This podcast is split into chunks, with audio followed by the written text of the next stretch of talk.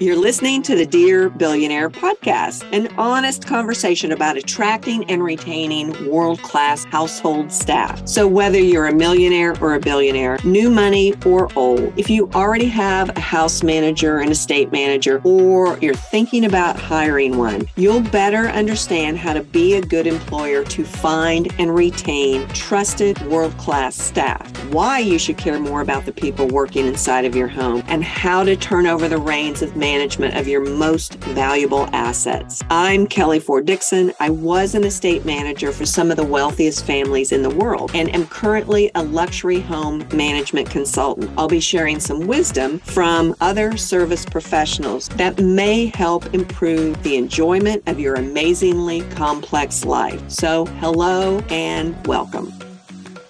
Hi, everyone, and welcome to this week's content. Uh, we're looking at when staff becomes family and how to set healthy boundaries in these relationships. Remember, a cordial relationship with anyone who works inside of your home is really essential to minimizing stress and enhancing a happy home really everyone should strive to have peaceful, pleasant, and respectful relationships. However, some of these employer employee relationships evolve into friendships. As many household staff spend numerous hours in the presence of some highly personal life events, such as traveling with the family, family celebrations, casual meals, and even family conflicts are deeply personal. And most household staff experience these at one time or another as a part of their normal work experience. It can be the most rewarding and the most challenging aspects of private service, as you can imagine. Let's be honest. The worst is knowing that the housekeeper's boyfriend is in jail or the principal's having an affair. So you can see why boundaries are so important on both sides of the relationship. Remember, keeping professional boundaries between the principal and the staff can be challenging from every angle.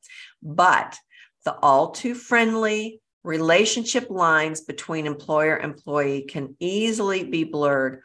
And boundaries are hard to enforce because these relationships slide over time and into that sort of friend zone, as we call it.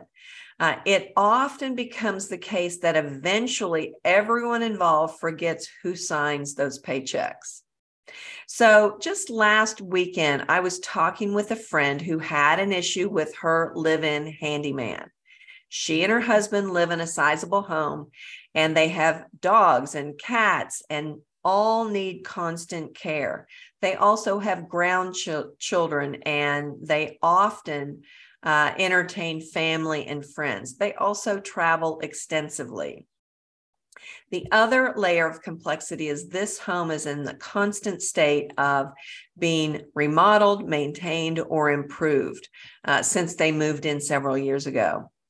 The handyman lives in my friend's guest quarters and helps them with pet care, veterinary appointments, walking, feeding, and medications.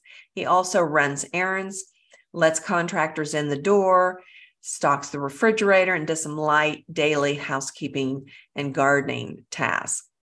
He has been employed with them for over 10 years and has become a beloved part of their family. So you're probably asking, what is the problem? Well, trusted relationships have grown deeper and deeper between all involved these past few years. And at the same time, the lack of boundaries grew and the hard conversations lessened. The need to monitor the handyman's daily work schedule also decreased. They pay him a salary with benefits and they use comp time instead of paying him overtime when needed. Both parties have been really happy with the arrangements up until recently. The handyman's health is deteriorating a bit to the point in which he needs help with the dogs. He's not able to walk them and he's not able to load the older, larger dogs into the car for veterinary care services. The family has been filling the gaps of this of these services um, in his job description uh, because they've been trusted friends. Little attention has been paid to this increasingly diminished role. But the situation has hit a break point where they he no longer walks the dogs, he no longer loads them into the car, and he no longer fulfills that original job responsibility list. And because he has more free time, the handyman has returned to school in the evenings to finish his college degree. No one begrudges him this, but it further restricts his abilities to feed the dogs and let the dogs out for bathroom breaks when my friend and her husband are traveling. In addition, the handyman recently mentioned that he might need surgery and recovery is expected to take about six weeks. My friend loves and cares for her handyman and she wants him to stay. However, she realizes additional help is now required and she's unhappy with the extra expense and the effort it's going to take to coordinate everyone's schedules. Above all, they fear that the handyman's role may be diminished further after surgery to the point of needing to replace him. And the thought of asking him to move out and find employment elsewhere when he's vulnerable is unsettling. And they are conflicted between what's doing best for everyone. Although they've got a written agreement with a list of duties, my friend acknowledged that they may need to be more mindful about regular visits and discussing their original expectations and the compensation. She now feels uncomfortable about addressing her family's needs with this impending surgery. So it's essential to realize that whether you have live in staff or not, you must recognize the job description, the family needs, and the staff's ability to perform these responsibilities constantly evolve, especially over a 10-year time frame. Regularly scheduled staff reviews are the best course for addressing these ordinary course of any employment for anybody. But remember, the only reason you have staff at your home is to make your life easier. But communicating those needs and revisiting performance is best and kindest to evolve those expectations over time. So I'm going to give you six additional suggestions for successful boundaries, outlining performance expectations, and tracking accountability with household staff. The first one, and this sounds self serving, but everybody that has household staff needs a household management system. This allows you to define the needs of the home and the homeowners, assign those tasks to your staff, and schedule all of those expectations with the frequency that those tasks need to be completed. Once this 12 month maintenance calendar is prepared, and you've put together your household protocol and your mechanical maintenance history, then you'll have all the tools and information for your team to be successful with known expectations. And if you have staff turnover, this system will provide a crucial information to help onboard new staff members. It's just, it keeps you out of the hamster wheel of always trying to figure this out and always trying to retrain and retrain, especially when you've got um, staff that don't stay. The second suggestion is to call an HR or family law attorney who specializes in household staffing issues. Use them to draft work documents and employment agreements to outline these relationships the work expectations, and the legal compensation to keep your liability low. You'll need to address any issue that my friend is dealing with related to this long term staff absence related to surgery. Number three, Hire an HR outsourcing company to handle employee benefits like long term disability, retirement benefits, health insurance, and payroll. They'll also provide guidelines to keep compensation legal by paying per state and federal guidelines. The fourth suggestion communicate with your staff often. I suggest addressing work schedules, new requests, change expectations, weekly at a minimum. You'll also want to include teamwork and training discussions and scheduling. You and your staff manager must keep a meeting agenda and document all of these changes just to keep everybody informed and on board. The fifth suggestion is I would suggest preparing a staff memorandum of understanding. Now, this is in addition to a job description and an employment agreement. This document outlines your service expectations.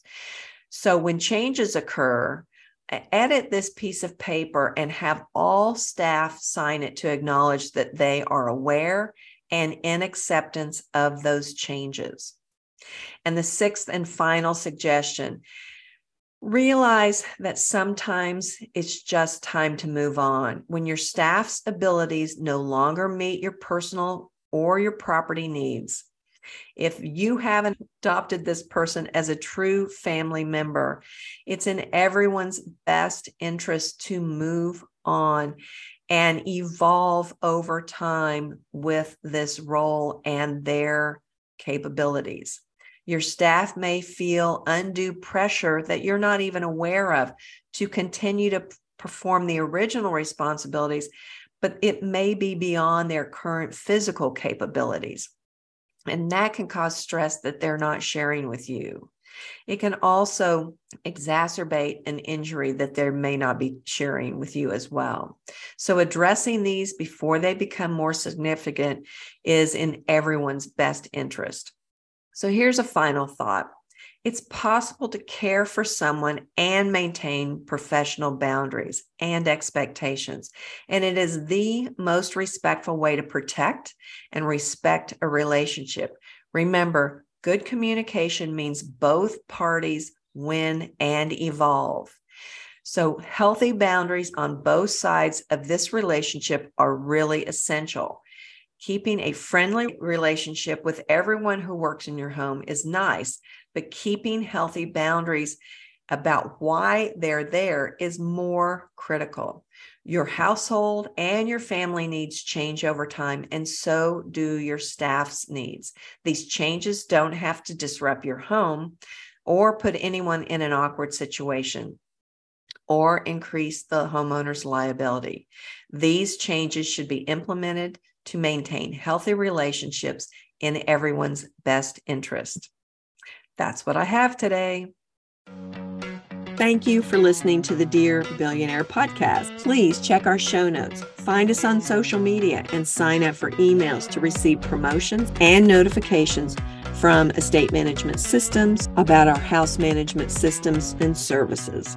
We also have a YouTube channel with past contents that may be of interest to you. Please be sure to subscribe to our podcast and to our YouTube channel to receive notices of our weekly topics. And lastly, I want to thank Leonie Lawrence Van Sandwick. She is my editor, virtual assistant, and all around smart woman that keeps things on track around here. And to the brilliant Paige Ray Creative for all of my brand development for all of my products and services. Thank you for listening.